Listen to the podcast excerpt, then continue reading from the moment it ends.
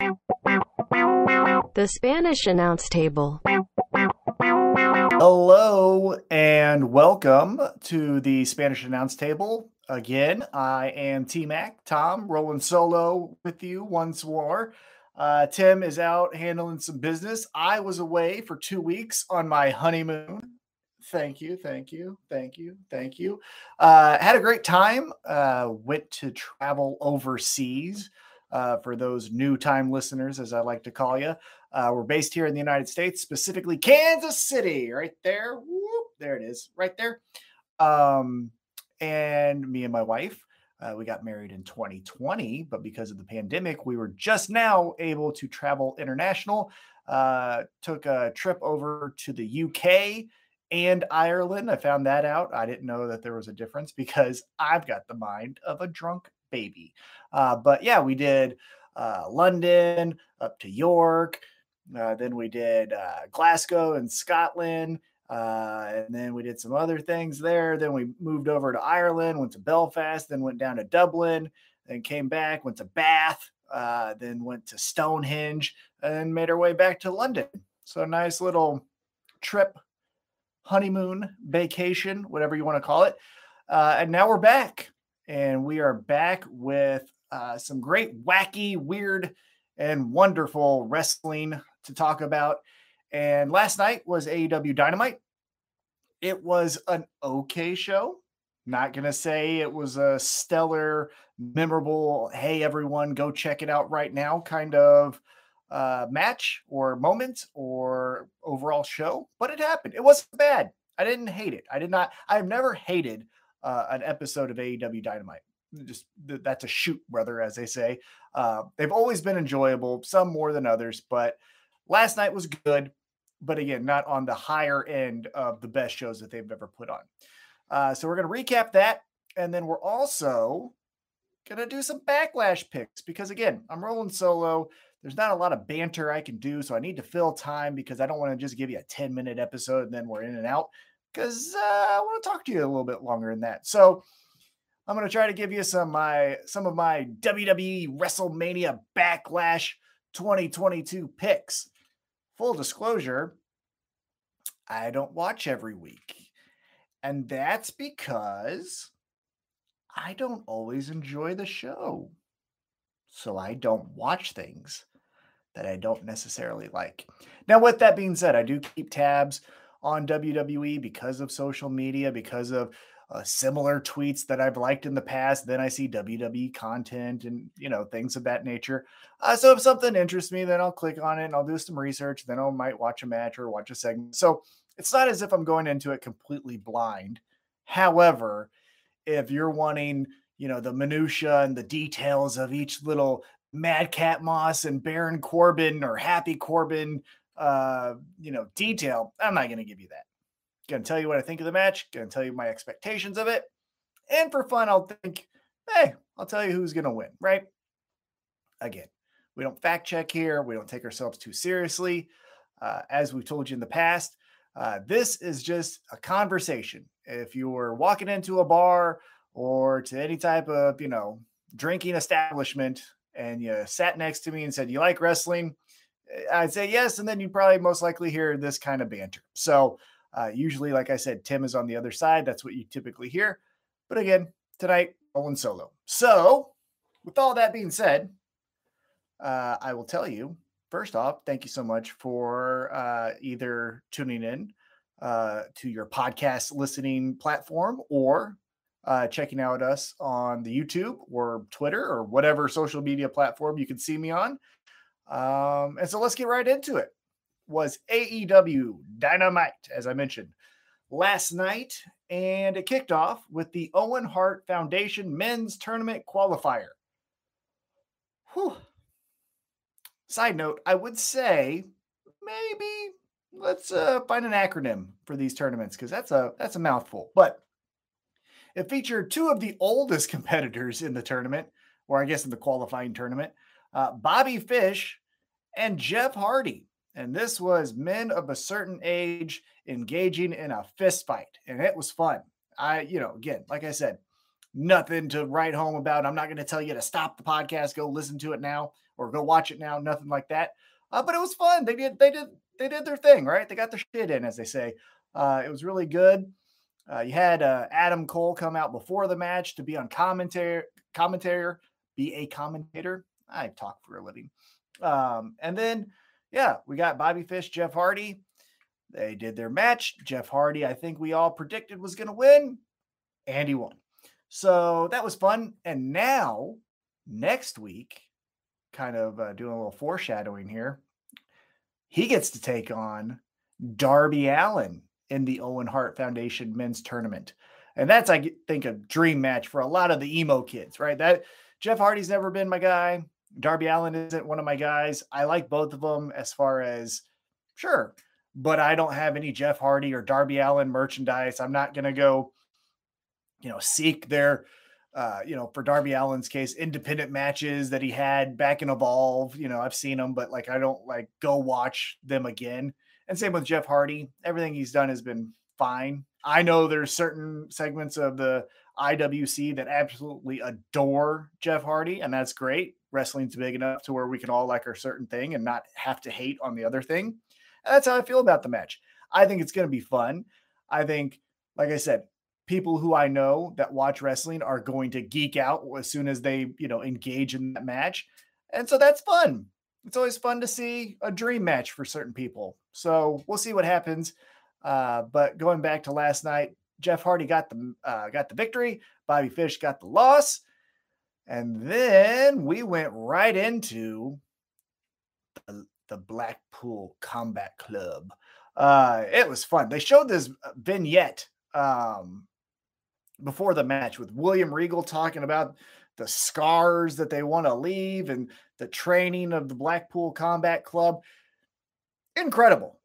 More of that. You know, I think we all can say that WWE does the absolute best of the vignettes, promo packages, you know, whatever you want to call that. They, they are the standard bearer. They are the absolute cream of the crop. But this wasn't bad. And if you can and if you can produce more of this, well, AEW, I think you're onto something because that was great. Uh, so that led into the match. It was again the Blackpool Combat Club taking on Butcher Blade and Angelico. Never sure how to say his name, but I think I nailed it. And this was again nothing outstanding, you know, nothing crazy as far as a, a, upset win by Butcher Blade and Angelico. Blackpool Combat Club, they got in, they did their stuff. It was violent. I liked it. I like violence, and that's what I got with this. I will say, and I've said this maybe on past episodes, I believe, but Butcher and Blade, homegrown talent to me, because I don't know them from any other promotion. So they're AEW um, you know, day one type of talents for me. And I like them, but I need to see them win. Like they have such a great presentation. They look cool. It's a cool name.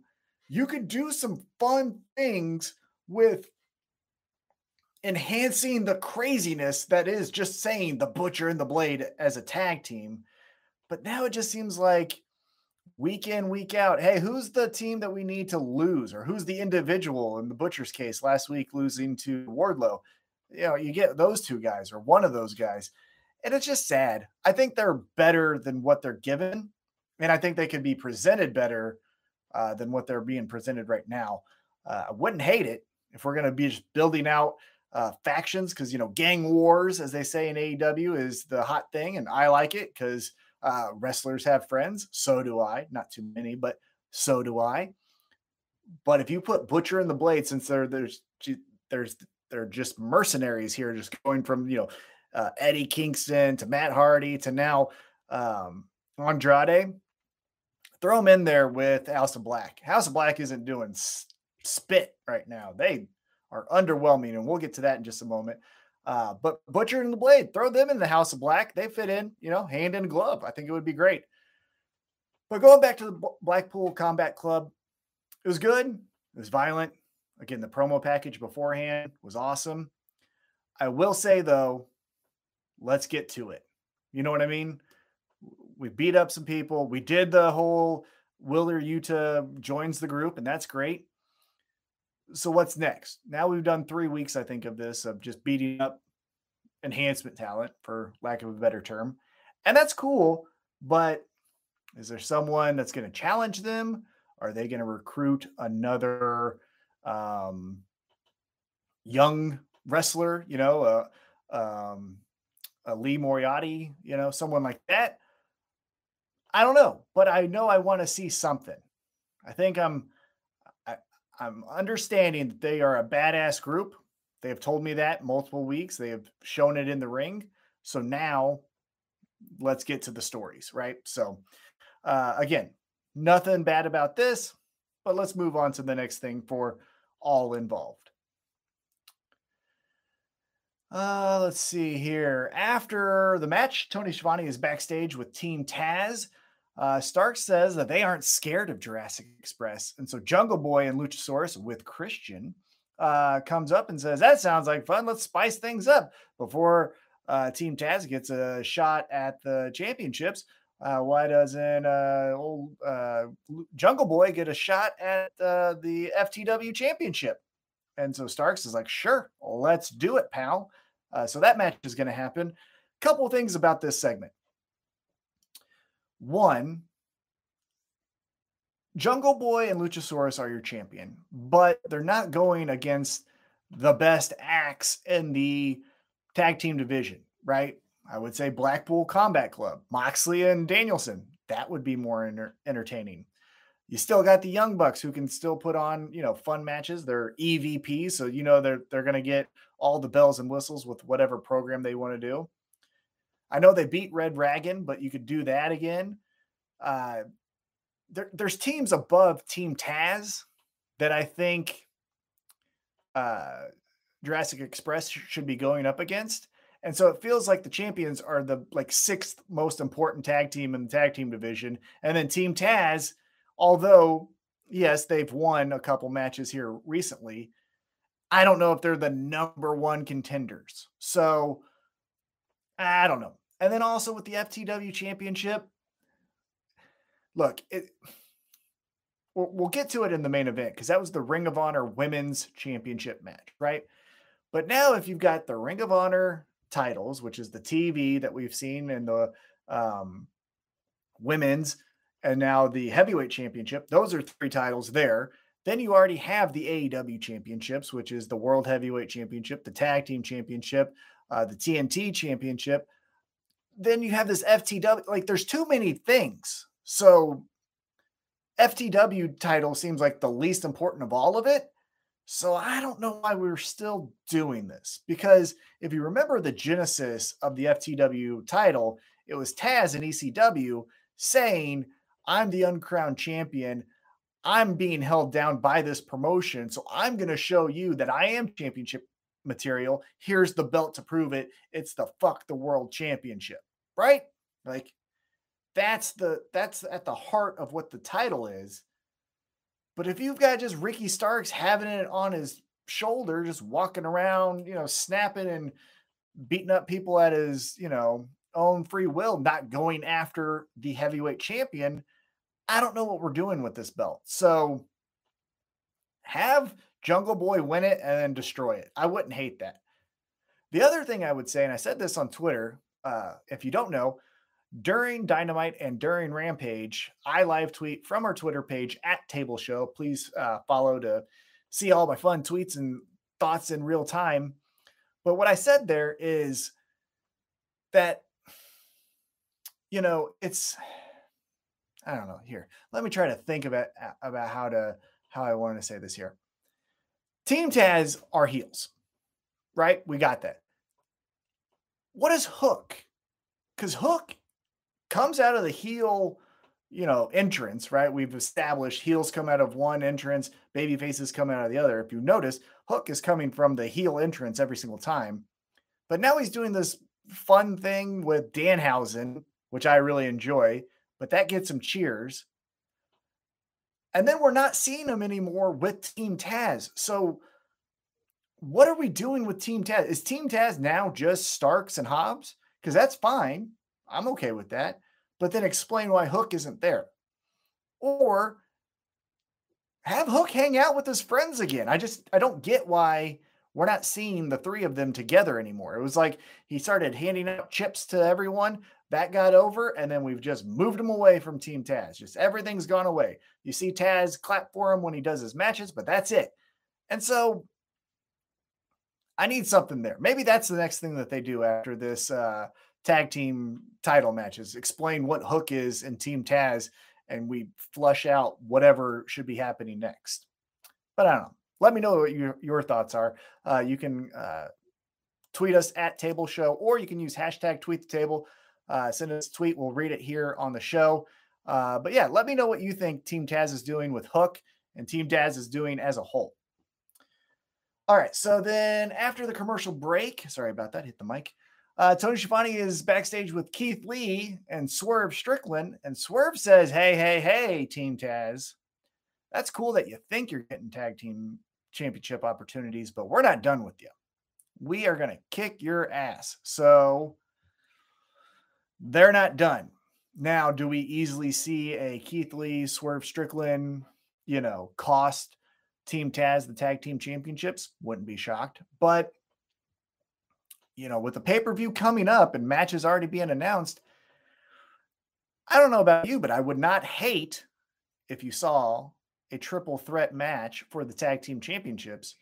Champions Jurassic Express taking on Team Taz, taking on Keith Lee and Swerve Strickland. Ah, that would be fun. I would like that. Would elevate, I think, the championship with that much talent in one match too. So AEW, give it a give it a thought. That's all I'll say. After that backstage segment, we get to what was the most fun of the night, and it is Wardlow. Wardlow is like 1998 Goldberg right now, where he's just one headbutt of a locker away from just getting the Goldberg chants. Obviously, he wouldn't get Goldberg chants, but you get what I'm saying. So he's walking out, he's handcuffed, no music, because MJF says no music, which maybe he should keep because people are just going nuts when he's walking out there. Uh, he gets in the ring, then MJF comes out and he says, Here's your mystery opponent. It's W. Morrissey, formerly Big Cass. And he looked every bit of awesome walking down the ring to take on Wardlow. He was ripped. He's obviously seven foot tall. He looked money in this match. I liked what I saw from uh, W. Morrissey, or again, Big Cass, if you remember him from WWE. Uh, did really well. And he obviously had a lot of uh, pushback from the hey, we want Enzo uh, crowd. There was how you doing chants. There was we want Enzo, no, we don't chants. And I thought he handled it well. He mocked the little shuffle that Enzo does. Uh, I thought it was really good how he handled the situation. And then Wardlow sold for him. Right? It wasn't a complete squash from Wardlow. It did only take one power bomb to beat uh, Morrissey, but these two guys did really good. There was a backflip, I think, or a moonsault backflip from Wardlow, who thought that would ever be a thing, but it was. Uh, and so these guys, you know, they tore it down. They had fun. Like I said, Wardlow got the victory. And then afterwards, woo, it was fun. Afterwards, security comes down to try to handcuff Wardlow and Wardlow like he's like he's Iron Man going through you know New York City cops is just taking one down at a time, just pow pow pow pow. They're coming like it was almost like a like a zombie movie. You know when the zombies come after the antagonist and the antagonist is just hitting them down one by one. He's just pop pop pop pop pop pop pop. And it was cool. So I like this. This was fun. Wardlow eventually beats security, which I thought was kind of fun too. Uh, and so then MJF comes out and was like, hey, the hell? You want to do this? You want you want a match? Fine. But there's stipulations, there's conditions. And next week, we're going to do a contract signing in the greatest place on earth, Long Island. And you can find out what those conditions are. And if you agree to it, you'll sign the contract and we'll do this match. So that'll be great, right? I think that's going to be the segment of the week next week. Obviously, we don't know the entire show, but MJF has been hitting home runs since day one in AEW, and this should be no different than anything else he's done in the past as far as top caliber entertainment. I wonder what it's going to be though, because you got MJF in Long Island. Last time he was there, we thought the world of him, right? He was he was the bee's knees as far as being in Long Island. But Wardlow's getting cheers everywhere. And he's not getting the like polarization of a CM Punk where there's still people who are like, ah, CM Punk is overrated. CM Punk shouldn't be the face of a company, all that kind of stuff, right? Wardlow's just this up and comer that really, at least from what I'm seeing and hearing, everyone loves, right? It's just he's kicking people's asses and you want to look like them. You want to be friends with them, you know, uh, if you're a guy or if you're a girl, you know, who knows. Um, but I'm curious to see how that whole thing unfolds because does Wardlow get booed? If Wardlow gets boos, how does he handle that? If MJF comes out, but then this is the time he gets boos, does he turn on his hometown? Because he's doing the whole, you know, varsity letter jacket, all the things, you know, that the last time. I would imagine he's going to do it again. So we'll see. That's interesting. I'm intrigued. So let's move on. Uh, after that segment, uh, Tony Schiavone's backstage with, I don't know. I don't know what we're doing here. It was Britt Baker, Jamie Hayter, uh, Ruby Soho, Toni Storm. They all agree that they're not going to get physical, which is great. I like that. That's a fun little caveat that AEW does. But it was a two second, we're going to fight. And that was it. Okay. I did like Dr. Britt Baker calling herself Dr. Britt Baker, the history maker. Put that on a t shirt. I'd buy it. I like that. Dr. Britt Baker, the history maker. Thought that was cool. But yeah, so they're going to wrestle on Rampage. We'll see how that goes uh, Friday night at a special start time. If you're listening to this live, we record on a Thursday, as you know. But if you're listening to this later, uh, we record on a Thursday night. But uh, Rampage will be on at a special time, 4:30 Central, the one true time zone. Uh, so check your local listings of what time that'll be from wherever you're at. Uh, but that should be fun. Excited to see Rampage at an earlier time because I'm old. I don't like when it starts at nine o'clock. I'm tired. I want to go to bed. So 4:30, sign me up. Uh, so then after the commercial break, Tony Schiavone's in the ring and he introduces the AEW World Heavyweight Champion Hangman Page. Cowboy shits rain down. He's over. He's walking out with the championship. He grabs the microphone and he lets CM Punk know we ain't playing no shit. Pack a lunch, put on your big boy pants, because when we fight, we'll be fighting. We ain't doing this masturbation to Bret Hart, which I thought was the great line. He said a masturbatory uh, Bret Hart match, but same same thing, you know. Um, then the crowd kind of, you know, hey, don't talk that bad about CM Punk. But then some were like, cowboy shit. Look, over here, Spanish announce table, this is cowboy shit territory. Look, right here. You know who is always with me every episode? That guy right there. If you're watching, uh, you'll see that this is Hangman Adam Page. Cowboy shit 100%. CM Punk, you're fine, but you ain't Hangman. I like this. I like the fire that he shows.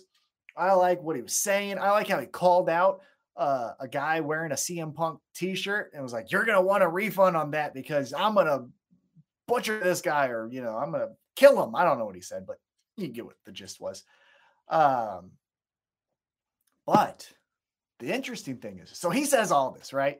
The interesting part for me was he's, you know, talking his shit on CM Punk but then he gets out of the ring, and the last shot you see before they go to the next segment was him kind of looking at himself as if he was trying to convince himself of what he had just said. And we know with the hangman character, confidence is very fragile, right? He can be going to beat Kenny Omega at the pay per view, or he could be gets kicked out of the Bullet Club because he has a drinking problem, right? Like it's a whole spectrum of his of his competence and he looked as if he was trying to convince himself of what he said more so of like i'm i'm scared of what i'm going to do to CM Punk so that's interesting to me the confidence of the world champion going up against air quotes the best in the world, who is also a baby face,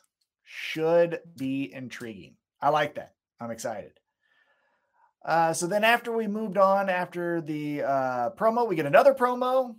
Uh, Jay Lethal, Sanjay Dutt, Satnam Singh are backstage. Uh, they ask for their red carpet. They say, yeah, it's fine. It happened. They're going to be on Rampage. Uh, Jay Lethal's going to wrestle. Cool. Then we get into what I thought was one of the better matches from Chris Jericho recently. It was Chris Jericho taking on Santana. Now Chris Jericho is calling himself the Wizard. Uh, if you know anything about him and his wife's personal stances, you might want to call him the Grand Wizard, if you get what I'm saying. Huh? Huh? But we won't go into that. Google it. Uh, but yeah, the Wizard, Chris Jericho, took on Santana, and Santana looked great. Chris Jericho did really well as, as well. Uh, Chris Jericho gets the, the win. Uh, the numbers game catches up to him. Ortiz was trying his best to, you know, even out the odds, but he also got taken out. So it was fine. It was good. It was a good, you know, match to have on a kind of weaker episode of Dynamite. But we didn't get to see Eddie Kingston. And I know Eddie Kingston took the fireball to the face the previous week, but that's the payoff. So you know, Jericho and his crew lay out Santana and Ortiz. So I understand what we're doing there, but I'm excited for when Eddie Kingston comes back, have him with an eye patch or have him with third degree burns, wearing like a, uh, you know, a mask kind of thing. I don't know, do something fun. Uh, but when Eddie Kingston comes back, that guy right there, hey, look, and there's Hangman right there too. There you go. Um, but yeah, that's the payoff. Eddie Kingston coming back. So I'm excited for that. And then what else do we have here? Samoa Joe just says, Jay Lethal, I'm coming for you. Okay. Uh, and then the Gun Club are backstage and they confront the acclaim. And this was the funniest segment of the night. Uh, the Gun Club, the Ass Boys, whatever you want to call them, give the acclaim scissors. And so then they start scissoring. And that, ah, love it. It was great. Ah, it was so fun uh, again, they're going to team up. I hopefully they have a program. You know, I think that'll be fun. And uh, again, thought that was the funniest part of the show. Now, after that, the show stunk. It just did. I, I'd like to tell you, oh, but this and, and no, it stunk. The varsity blondes are out next. Pillman, they're still trying to make a thing. He's crap. Uh, the other tall blonde guy, they look the part. I'm not saying that they don't look the part to be in the company, but I've told you before, the gimmick's stupid.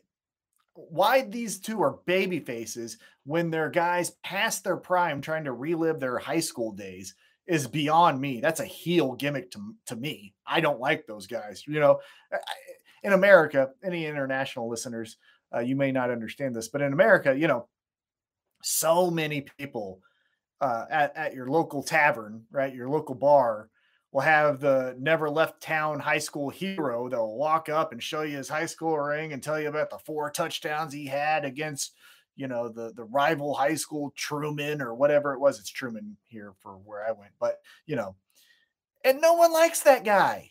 No one likes that guy. So when you have the varsity blondes doing the same shit, middle finger you. I don't want you to do well. You're annoying. And they were annoying in this. And so, yeah, you know, Pillman says John Harbaugh, who's the coach of the Baltimore Ravens, was friends with his dad. Yay, local sports team pop. Uh, and then Pillman says, House of Black, let's fight. House of Black comes out. Like, okay, fucking kick your ass. And that's what they did. And then Julia Hart, who we've been building towards doing something, had a really good acting performance in the corner as Malachi Black was cornering her. Thought she did amazing, outstanding work. The lip quiver, the shot of her looking scared for her life. Then she gets handed the chair. And you think she's going to turn. And what do we get? She pisses her pants. figuratively. I'm not saying she literally did that figuratively. And nothing happened. And so you get Death Triangle to come out. Julia Hart still does nothing. Varsity Blondes look like dorks, which they are. And House of Black still isn't doing anything. You know, for a group that has one of the cooler entrances in all of pro wrestling, their entrance is fire. I love it. It intrigues me every time. I, I'm a mark for it. And for that look, they are all sizzle and no steak, if you know what I mean. They are just potential and no substance. Eh, I just, I'm underwhelmed by everything Malakai Black has done. I like when he brought in Brody King. That was a fun moment. Uh, when he brought in, uh, you know, the other guy with muscles. Okay, but like, gotta do something. You're you're out here beating up the Varsity Blonds now and Fuego. I don't give a shit, man. And you're not doing anything after you beat them up. That's the other thing, too, right? Like if you beat them, kind of like how the Blackpool Combat Club beats you up until you join or until they think you can join. Like beat these these jabronis up and then make them join your cult. Something, but like I just don't give a shit right now about the House of Black as far as stories go. Again, I'll mark out for that entrance almost every single time, but you guys got to do something. And what you're doing right now, it ain't it. All right, so what do we get here? Jade Cargill with the baddies and Mark Sterling are backstage, and Jade Cargill, I mean, stop the presses. What was she wearing? Woo! I'm not going to say anything more than that, but uh, her outfit made you do a head turn. You know what I mean? It was interesting. Uh, but they're back there and they're just talking their shit. That's all they did. Nothing crazy. Uh, and they're saying, you know, Cargill says that they'll have two champions in the baddie section, period. Cool. Then we get back in the ring because, again, Death Triangle helped out uh, the varsity dorks. Uh, Rey Fenix is still in the ring. So then we get to his match for, again, the Owen Hart Foundation men's tournament qualifier. Dante Martin, Rey Fenix. If you love flips and shit, this was your match. I think this was the match of the night for you. I'm not one of those people, but I did appreciate this. The the Spanish fly where they both land on their feet to the hard camera, stare at each other. Great. Uh, again, flips and shits off the chain as they say, right? I'm young, I'm hit hip, and that's what they say, off the chain for shizzle. I don't know, I'm old, but it was good. Rey Fenix got the win. I think that's the perfect guy to get the win. Uh, you know, he got injured not too long ago, but it felt like he was kind of ascending as a single star. Wouldn't hate it if we saw him again, kind of going that way. Because I love Penta and I love Pac and Death Triangle's great. But if we're not doing trios titles, I don't necessarily need to see them together all the time.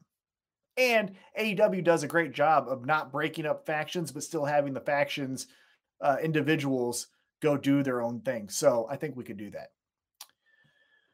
Uh, so yeah, Rey Fenix gets the win. Uh, afterwards, Dante Martin and him shake hands, they embrace. So babyface, babyface, we're good there. Uh, and then we get the most underwhelming promo maybe in AEW history. It's Darby Allin and Sting, and they're just like, you know, the match writes itself. And Sting says like, it's gonna be, it's gonna be a good one. It's gonna be a good one. Okay, like was that needed? I don't think so. Right? Time is precious in AEW. You don't got like three hour Raws, so I don't think you need fillers. And that felt like a filler with a one take, they ain't got time to do a second take kind of promo. But nonetheless, next week, like I said, Jeff Hardy, Darby Allin, your dream match, not mine, but I'll still like it. Uh, excited to see that next week. And then again, as I mentioned, a- after uh, the scissoring from the acclaimed and the ass boys, this show got really boring really quick. And next up was Thunder Rosa. She made her entrance to the, you know, entryway. She didn't even get to the ring. And she's great. I love her. I think she's awesome. I like her as champion, but she got the long promo with no Tony Schiavone help, no nothing. Just stand out there, see what you can do. And she didn't do much. And then Serena Deeb comes out and they just kind of talk around each other of you women's are gonna be great. Yeah, well then I'm gonna beat you. Well, I'm gonna beat you. Well, I think I'm gonna beat you. Well, okay, well, we're gonna find out who's the best. So let's let's wrestle at the pay-per-view. Okay, then I will. Here's my title. What? What? You know, ladies, like what was that? Tony Schiavone should have been out there just to help get her, you know, Thunder Rosa from point A to point B or help interject between Thunder Rosa and Serena Deeb to say, like, Serena, what would you like to say in response? Like something, because it was just mumble time with no substance. But I'm excited for that match. I will say the match and hopefully the physicality leading up to the match is going to be awesome. Awesome. It's going to be great. Uh, so let's get into now the main event. Oh, wait a minute. Before we do, uh, John Silver was backstage and he says CM Punk wants to dance with the Meat Man. So he's going to take him on uh, in Long Island. John Silver from Long Island, CM Punk not. And if you recall, uh, when CM Punk was last in Long Island, he did the local sports town heat. So will he get booed? Should be interesting. And then John Silver, good friends with champion Hangman Adam Page. So how does that work, right? Does CM Punk maybe beat John Silver, then takes it a little bit too far? Wouldn't hate it. Wouldn't hate it. So that's going to be an interesting match. We'll see what happens there. And then we get into the main event. And this was misplaced. I'm I'm a huge fan that Tony Khan purchased Ring of Honor. I'm a huge fan of Ring of Honor being a place where we can see new talent and then some of the talent in AEW not be used, but then go down to Ring of Honor to have uh, more interesting stories. Love all of that. But for AEW Dynamite to main event an episode to unify the women's championship between Deonna Purrazzo, who I've never seen, I'm an AEW fan, right? I watch AEW. I'm aware of Impact. Obviously, I'm aware of other promotions. I've seen her again on my Twitter timeline because of similar likes. You know, the algorithm puts her uh, on my timeline from, you know, time to time, but I don't know her. I don't know her. And so she walks out and takes on Mercedes Martinez, who I've seen in Dynamite five times, four times, and I'm not sure I've seen her win a match. And that's the main event? Huh? What? Like, I, and again, I know that we've done in the past two unknowns get the time to tell a good match, and then now they're stars. And that could have happened, but it didn't. And this was underwhelming. It just they had good chemistry. It was a fine match, but I couldn't have cared any less. It was just vanilla. And so Mercedes Martinez becomes your uh, undisputed Ring of Honor Women's Champion. Cool. And that's how the show ended. Not the greatest. Not the greatest. Now, you know, being Monday morning quarterback, if I had all of those segments, how would I end it? Probably with Rey Fenix and Dante Martin. You know, I think that would have been a good uh, closer. Or you go back to the top of the show uh, with Jeff Hardy and Bobby Fish, and then you have Undisputed Elite come out. You have Matt Hardy, Sting, and Darby come out and you have a fist fight, the you know, a pull apart that ends the episode, that would have been fine. Uh, but the way they did it, not the greatest. Now, with that being said, they did lead to some great things next week. And again, in Long Island, contract signing, MJF Wardlow. What will that be? CM Punk versus John Silver. John Silver, the hometown kid. What will that be? Hangman with fire that we haven't seen in ages talking his shit on CM Punk. Does he believe himself? Does he act out? Does he cost CM Punk the match against John Silver? We shall see. So there are elements that I am excited to see next week. So this again was a very good episode, way better than anything WWE puts on, to be honest with you. Although Raw's getting a little bit better, I will say that. I'm not going to fully shit on him, but AW still head and shoulders above everything WWE's doing. But this again wasn't the top notch show, still entertaining. So let's now, we're at the 40 minute mark. So you know what time it is. It's WWE time. Let's talk about WrestleMania Backlash. Because your SEO will be so much better if you throw the word WrestleMania in front of it.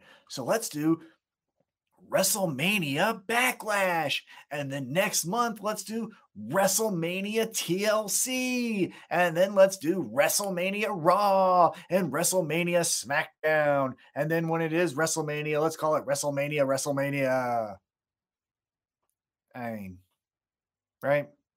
I'm not trying to be the biggest jerk in the world, but I ain't saying WrestleMania Backlash makes me want to tune in anymore.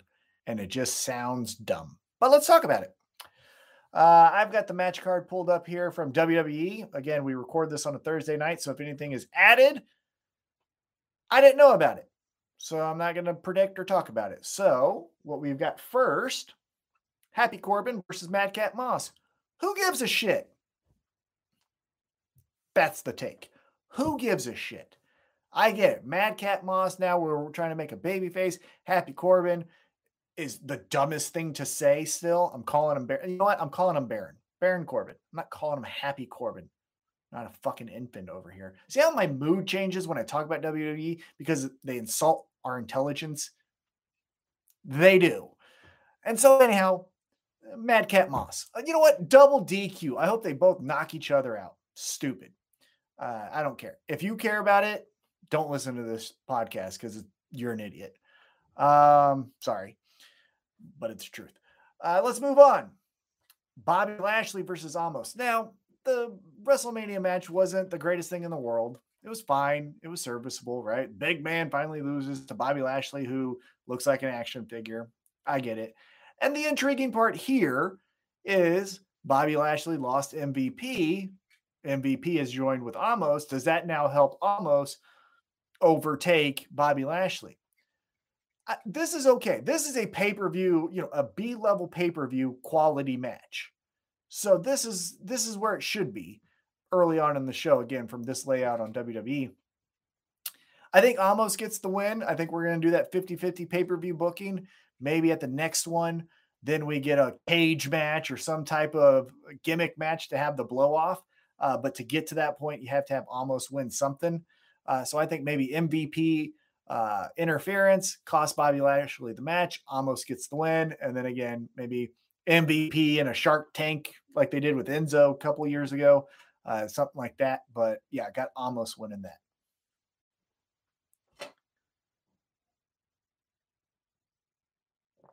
Next up, we have AJ Styles taking on Edge. Damian Priest is barred from ringside. So if you saw this on Raw, you saw you saw that Finn Balor came out, and we had a little rubber band club reunion. Pew pew! Look at that! Ooh, look at my hands! I do this and you do that. That's fun! Woo woo woo! Wee. Okay, it happened. Uh, they did it. So do they do it again? I don't know. Does ooh does Finn Balor join Edge? Right? He would fit. You got Damian Priest. You got Edge as the ringleader. You got Finn Balor, who's just, you know, sitting in the corner, not doing anything. Maybe a heel turn on uh, AJ Styles, him joining the House of Purple, uh, Edge. I wouldn't hate that. Um, you know what? That's what I'm going to say happens. Let's let's be a little fun here, right? I think they got to do something fun on this crap pay per view. Uh, so yeah, I have Edge winning because Damian Priest is barred from ringside. So then Finn Balor comes out because he's not barred from ringside. And he cost AJ Styles the match and joins the House of Purple or whatever the fuck they're calling Edge's uh, faction. And Edge gets the victory. That seems fun. All right, then we get Cody Rhodes taking on Seth Rollins. Okay. Uh, look, each week they're doing fun things. They're telling good, interesting stories that are advancing the story to the next week. Seth Rollins uh, calling Cody Rhodes his father, the great late uh, legend Dusty Rhodes, uh, a loser essentially, said he could never win the big one kind of thing. Uh, okay, all right, that that pisses off a son. I get it, um, but I don't know. Really, we're like I think I told you guys this before, but I'll say it again here just for any time any of those new time listeners. The the interesting part about Cody in the iteration that he's in is that he was the I can make it on my own. I don't need the machine to be a star. And I thought that was always the most interesting part of his babyface run in AEW is he was saying, I can be this. I was never been I was never uh, given the opportunity to be this character and now you can see it and i think this will get me over and to a certain extent it did but now that you're back in the machine and you're still doing the i can make it on my own kind of thing it's like well no you fucking can't bud. You're in the machine now. You're getting the push. Now cool you're getting the thing you wanted but for me as the viewer i'm not getting behind it because you know you did the kevin durant right kevin durant down or excuse me, up 3 1 in the playoffs. Uh, Golden State comes back to beat the Oklahoma City Thunder. What does Kevin Durant do the next year? He joins uh, Golden State Warriors. So it's like, it's kind of what Cody did, right? Where Cody was like, I can do this on my own. Let's go up against the big monster that is WWE. He tried, he did well. Uh, but then when he kind of ran his course in AEW, he's like, let, let me join them. And I don't think that's a babyface thing. So I don't care if he wins or loses right now in this iteration. And I've told you before, I think he's a better heel than he is babyface. So let's get him there quicker than what he is doing right now.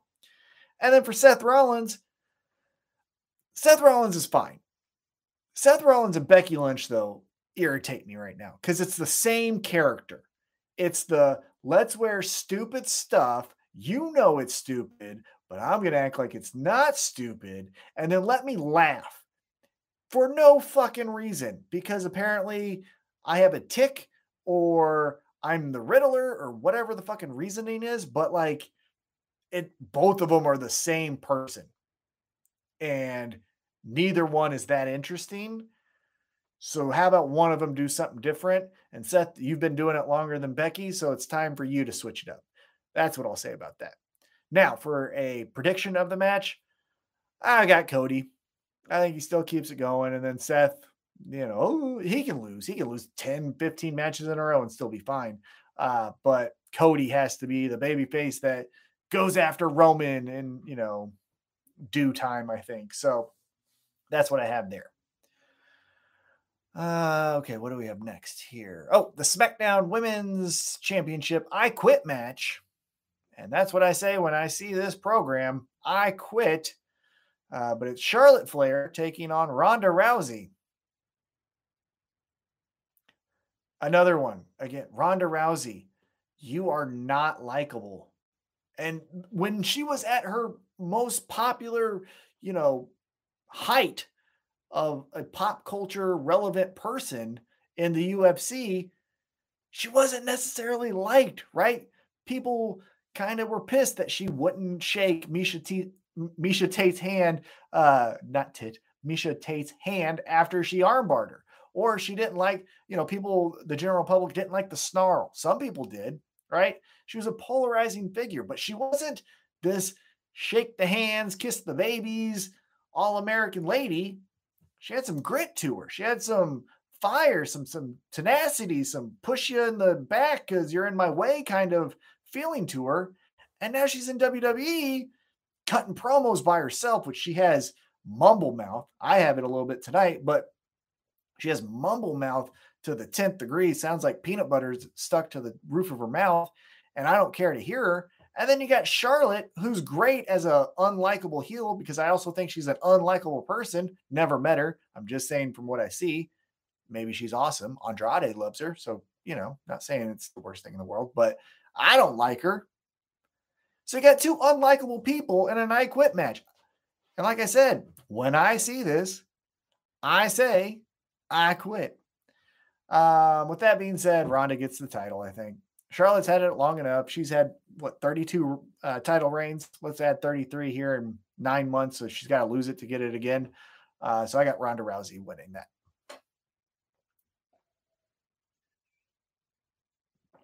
And then in the main event, I believe, again, according to WWE.com, which I'm looking at right now, it's the six man tag team match Initially, it was going to be a unification match, which was way more interesting. But now it's a six man match because you got to have Roman Reigns pose. Uh, but nonetheless, it's Drew McIntyre, SmackDown, uh, with the Raw Tag Team Champions, RK Bro, taking on the Undisputed and WWE Universal, whatever the fuck we're calling him. He's the champion of the champions, uh, Roman Reigns, and the SmackDown Tag Team Champions, the Usos. Okay. That you're going to end this pay per view with a house show six man tag. That's what you're telling me. It was way more interesting a unification match with the Usos and RK Bro. Why Drew McIntyre and Roman Reigns had to be put into this match kind of unnecessarily is beyond me. I don't know why we did it, but we did it. And so now we're here. And I don't care. It's a house show six man tag. The bloodline wins. Roman and the Usos win. Or uh, Drew McIntyre and RK Bro win because of disqualification. But like nothing gets resolved. It's just, you know, the wheels on the train keep going. And that's what's going to happen here. And so that's the pay per view. Again, according to WWE.com on a Thursday night. So we haven't got to SmackDown, so maybe some matches get added there. Um, but a little underwhelming, gonna be honest with you. I think the most interesting thing on the pay-per-view is going to be that AJ Styles Edge match. They've obviously can put on a great match. Um, but I think from a storyline perspective, I'm the most interested in that. Everything else, don't care. Don't care. But we hope you care. And we hope you care about pro wrestling. And we hope you care about the Spanish Announce Table. If you like this episode, and if you like Tim and I, please go to SpanishAnnounceTable.net, donate a dollar. That helps with keeping the lights on here at the podcast. Uh, helps us keep talking in your ear hole. Uh, so do that. And until next time, we will be back next week. Hopefully, Tim will be able to join then because, again, like I said, he's got some things he's taking care of, uh, doing some adult grown up shit. So credit to him. But uh, yeah, next week, hopefully he'll be here as well. If not, I'll be talking in your ear hole again. Uh, you can check out the YouTube page and look at all my cool, uh, fun things behind me. There's Eddie Kingston. There's uh, Patrick Mahomes. There's you know Randy Couture. We got fun stuff for your for your eyes as well if you watch the YouTube channel. Uh, so until then, I hope you have a great, great night and bye. The Spanish announce table.